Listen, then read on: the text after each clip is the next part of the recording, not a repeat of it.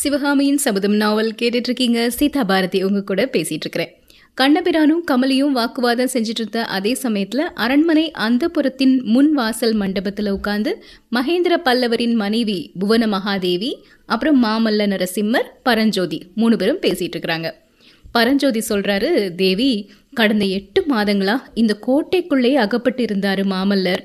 அதனால அவர் ரொம்ப கவலைப்பட்டு குறை சொல்லிக்கிட்டே இருந்தாரு. ஆனால் அவர் கவலைப்படுறதுக்கு எந்த காரணமுமே இல்லை. கோட்டை மதில் நகரம் எல்லாத்தையும் மாமல்லர் எப்படி செஞ்சிருக்கிறாரு தெரியுமா? நான் நல்லா சுற்றி பார்த்துட்டேன். இந்த காஞ்சி கோட்டையை ஏறக்குறைய புது கோட்டையாகவே மாற்றிட்டாரு தேவேந்திரனே படையெடுத்து வந்தா கூட காஞ்சி கோட்டைக்குள்ளே புக முடியாது. அந்த மாதிரி செஞ்சுட்டாரு மாமல்லர் அப்படின்னு புகழ்ந்து சொல்றாரு பரஞ்சோதி. இதை கேட்ட உடனே மாமல்லரின் அம்மா புவன மகாதேவிக்கு ரொம்ப சந்தோஷமா இருக்குது. என்ன காரணம்னா எப்பவுமே மாமல்லர் நான் கோட்டைக்குள்ளே இருக்கிறேன். என்னை வந்து போர் செய்யறதுக்கு அப்பா போக விடலை அப்படின்னு ரொம்ப புலம்பிக்கிட்டே கவலைப்பட்டுட்டே இருக்கிறத தான் அம்மா பார்த்தாங்க. ஆனால் அவர் என்னென்ன காரியங்கள்லாம் செஞ்சுருக்கிறாரு எப்படி கோட்டையை பலப்படுத்தியிருக்கிறாரு அப்படிங்கிற எதுவுமே அவங்களுக்கு தெரியாது. பரஞ்சோதி இப்படி சொன்னதை கேட்ட உடனே ரொம்ப மகிழ்ச்சி அடைஞ்சு அப்படி என்னதான் பண்ணியிருக்கிறான் மாமல்லன் கோட்டைய? அப்படின்னு கேட்குறாங்க பரஞ்சோதி சொல்கிறாரு தேவி நம்ம கோட்டை மதிலை சுற்றியுள்ள அகழிய நீங்கள் பார்த்துருக்கீங்களா? அப்படின்னு.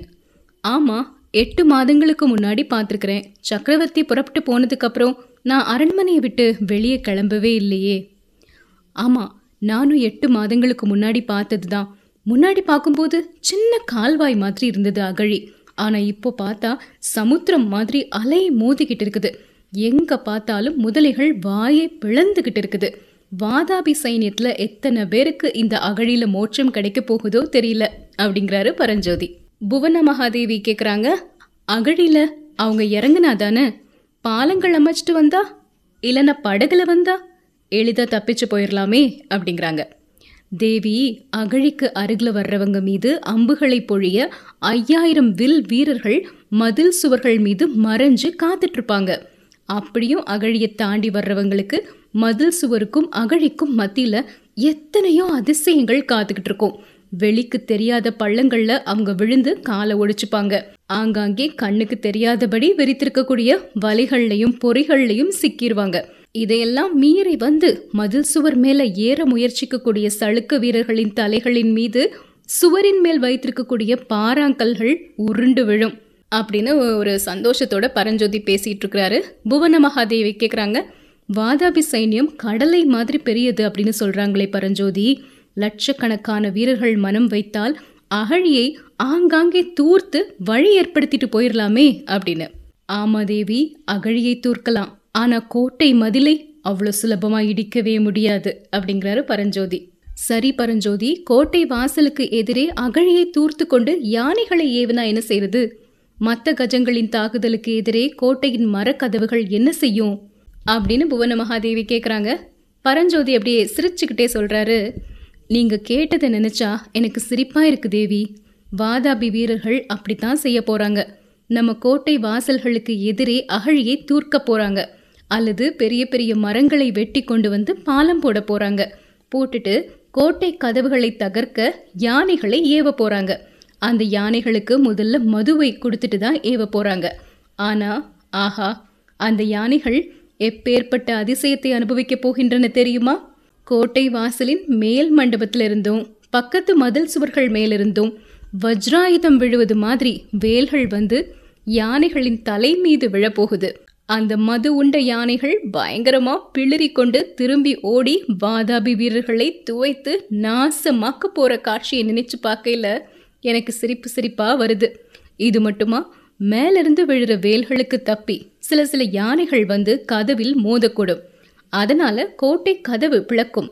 அந்த சமயத்துல அந்த யானைகளுக்கு ஒரு மகத்தான ஆச்சரியம் காத்துட்டு இருக்கும் தேவி வெளி கதவு பிளந்த உடனே உள்ள நீட்டிட்டு இருக்கக்கூடிய வேல் முனைகள் யானையின் மண்டையை பிளக்கும்போது ஆஹா அந்த யானைகள் வந்த வேகத்தை விட திரும்பி ஓடக்கூடிய வேகம் அதிகமாகிறாதா?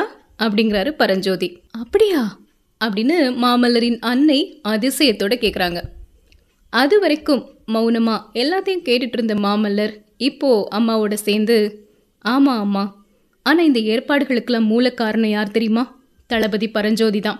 அவர் அன்னைக்கு மத யானை மேல வேல் எரிய யானை திரும்ப ஓடி போயிருச்சுல அதுக்கு அடுத்த நாளே காஞ்சி நகரத்தில் இருக்கக்கூடிய கொல்லர்கள் எல்லாரும் வேல்முனைகள் செய்ய ஆரம்பிச்சிட்டாங்க. தளபதி அன்னைக்கு செஞ்ச காரியத்தினால தான் வாதாபியின் யானை படையை எதிர்க்கிறதுக்கு தக்க யோசனை அப்பாவின் மனசுல உதயமாகிருச்சு.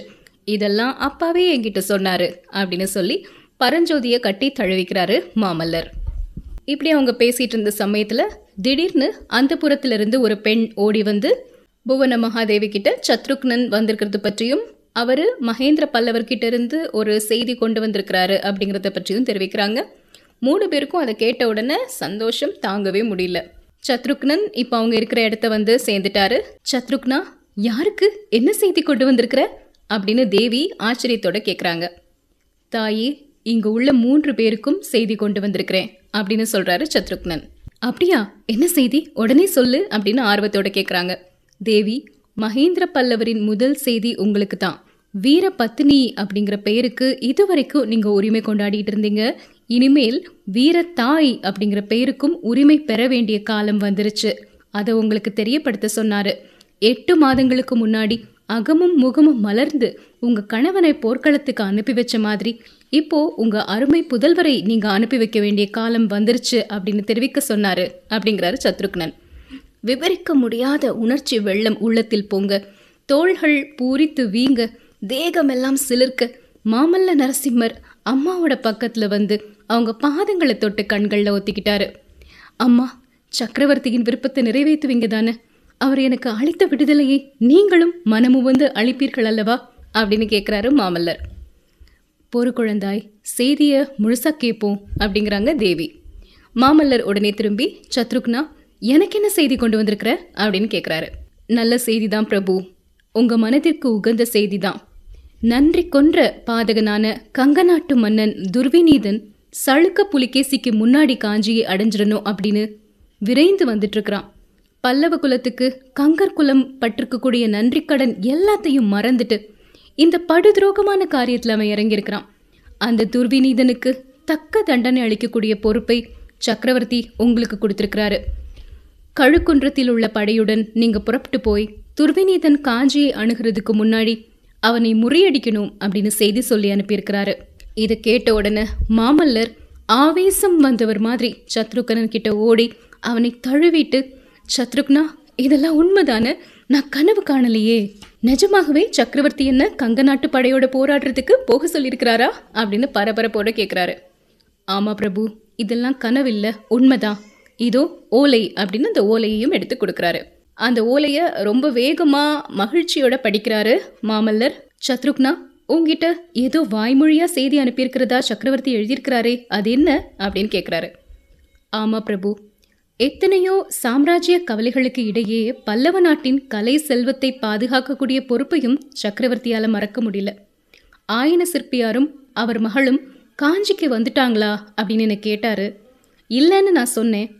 நீங்கள் போர்க்களத்துக்கு கிளம்புறதுக்கு முன்னாடி நேரில் ஆயனர் வீட்டுக்கு போய் அவங்கள காஞ்சிக்கு அனுப்பிட்டு போகணும் அப்படின்னு தெரிவிக்க சொன்னாரு அப்படிங்கிறாரு சத்ருக்னன். மாமல்லருக்கு மகிழ்ச்சி பூரணமாகிருச்சு. யுத்தத்துக்கு போகிறதுக்கு முன்னாடி சிவகாமியை பார்த்து விடை பெற்றுட்டு போகணும் அப்படின்னு தான் அவர் ஆசைப்பட்டாரு. இப்போ தயக்கம் இல்லாமல் ஆயனர் வீட்டுக்கு போகிறதுக்கு வசதி ஏற்பட்டுருச்சு. அதுக்குள்ள பரஞ்சோதி சத்ருக்னனை பார்த்து எனக்கு என்ன செய்தி சொல்லியிருக்கிறாரு மகாராஜா? அப்படின்னு கேட்கிறாரு லக்ஷ்மணன் ராமனை பின்தொடர்ந்து போனது மாதிரி மாமல்லரை தொடர்ந்து நீங்க போகணும் அப்படின்னு சொன்னாரு. காஞ்சிக்கு சக்கரவர்த்தியே சீக்கிரத்துல வந்து கோட்டை பாதுகாப்ப கவனிச்சுப்பாரு அப்படின்னு சொல்ல சொன்னாரு அப்படிங்கிறாரு. இதை கேட்ட உடனே ஆஹா என் அருமை தோழனும் என்னுடன் வருகிறாரா? அப்படின்னு மாமல்லர் இன்னும் மகிழ்ச்சி அடைகிறாரு.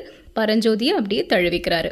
அப்புறம் அம்மாவை பார்த்து அவங்க பாதங்களில் விழுந்து அம்மா விடை கொடுங்கள் அப்படின்னு கேட்குறாரு பல்லவ சாம்ராஜ்யத்தின் சக்கரவர்த்தினி புவன மகாதேவி கண்களில் கண்ணீரோட குழந்தாய் வெற்றி மாலை சூடிவா அப்படின்னு வாழ்த்துறாங்க. மாமல்லர் எந்திரிச்சு நிற்கிறாரு ஏதோ சொல்ல நினைக்கிறாரு கொஞ்சம் தயங்குறாரு. மாமல்லா இன்னும் ஏதாவது சொல்லணுமா? அப்படின்னு தேவி கேட்குறாங்க ஆமாம் ஆமாம் ஆயனரையும் சிவகாமியையும் பற்றி தந்தையை சொல்லி அனுப்புனதை கேட்டீங்க இல்லையா? கேட்டேன் நரசிம்மா. அதை பற்றி என்ன? அவங்கள காஞ்சிக்கு அனுப்பிட்டு நான் போர்க்களம் போகிறேம்மா அப்படியே செய் அப்படின்னு அம்மா சொல்கிறாங்க சிவகாமி இங்கே வந்து இருக்கும்போது அவளை நீங்கள் உங்கள் மருமகளை மாதிரி பார்த்துக்கணுமா? அப்படின்னு கேட்குறாரு மாமல்லர். மருமகளை மாதிரி பார்த்துக்கணுமா? முடியவே முடியாது. அந்த தாய் இல்லாத பொண்ணை என்னோட சொந்த மகள் மாதிரி பார்த்துக்கிறேன் மாமல்லா அப்படின்னு சொல்கிறாங்க புவன மகாதேவி. அதை கேட்டுட்டு மாமல்லர் சிரிச்சுக்கிட்டே இல்லைம்மா மருமகளை மாதிரி பார்த்துக்கிட்டா போதும் அப்படிங்கிறாரு. புவன மகாதேவியின் புருவங்கள் நிறைந்தன. ஏன் அப்படி சொல்கிற குமாரா? மகளை போல பார்த்துக்கிறேன் அப்படின்னு நான் சொன்னதை ஏன் மறுக்கிற? ஒருவேளை அப்படின்னு சொல்லிட்டு பரஞ்சோதியை பார்க்குறாங்க. ஓஹோ புரிஞ்சிருச்சு. ஆயனர்கிட்ட சிற்பம் கற்க வந்த பரஞ்சோதி ஆயனரின் மிகச்சிறந்த சிற்ப வடிவத்தையே கொள்ளை கொள்ள பார்க்கிறானா? அப்படிங்கிறாங்க.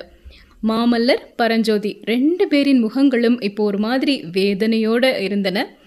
இருக்கட்டும் அம்மா. நாம் இப்போது தாமதிக்க வேண்டாம். நாங்கள் புறப்பட வேண்டிய நேரம் வந்துருச்சு. விடை கொடுங்கள் அப்படிங்கிறாரு மாமல்லர். அவங்க ரெண்டு பேரும் அங்கேருந்து கிளம்புறாங்க. அன்னைக்கு சாயங்காலமே ஆயனர் வீட்டுக்கு போய் ஆயனரையும் சிவகாமியையும் பார்த்துட்டு வந்துடணும். அடுத்த நாள் காலையில் சைன்யத்தோட அவங்களும் கிளம்பிடணும் அப்படின்னு உத்தேசித்து நரசிம்மரும் பரஞ்சோதியும் குதிரைகள் மீது ஏறி ஆயனரின் வீட்டை நோக்கி போகிறாங்க போகிற வழி முழுக்க சிவகாமி கிட்ட இப்படி பேசணும் அப்படி பேசணும் அப்படின்லாம் நிறைய மனக்கோட்டை கட்டிட்டே போகிறாரு மாமல்லர். ஆனா ஆயனரின் அரண்ய வீட்டை அடைந்தவுடன் அவரது ஆகாச கோட்டைகள் எல்லாமே சிதறி விழுந்தன. வீட்டின் முன் கதவை ஒரு பெரிய பூட்டு பூட்டியிருந்தது. வீட்டுக்குள்ளேயும் வெளியேயும் பூரணமான நிசப்தம் குடிகொண்டிருந்தது. ஆயனரும் சிவகாமியும் எங்க போனாங்க? இதுக்கப்புறமா என்ன நடக்குது? தெரிஞ்சுக்கலாம்.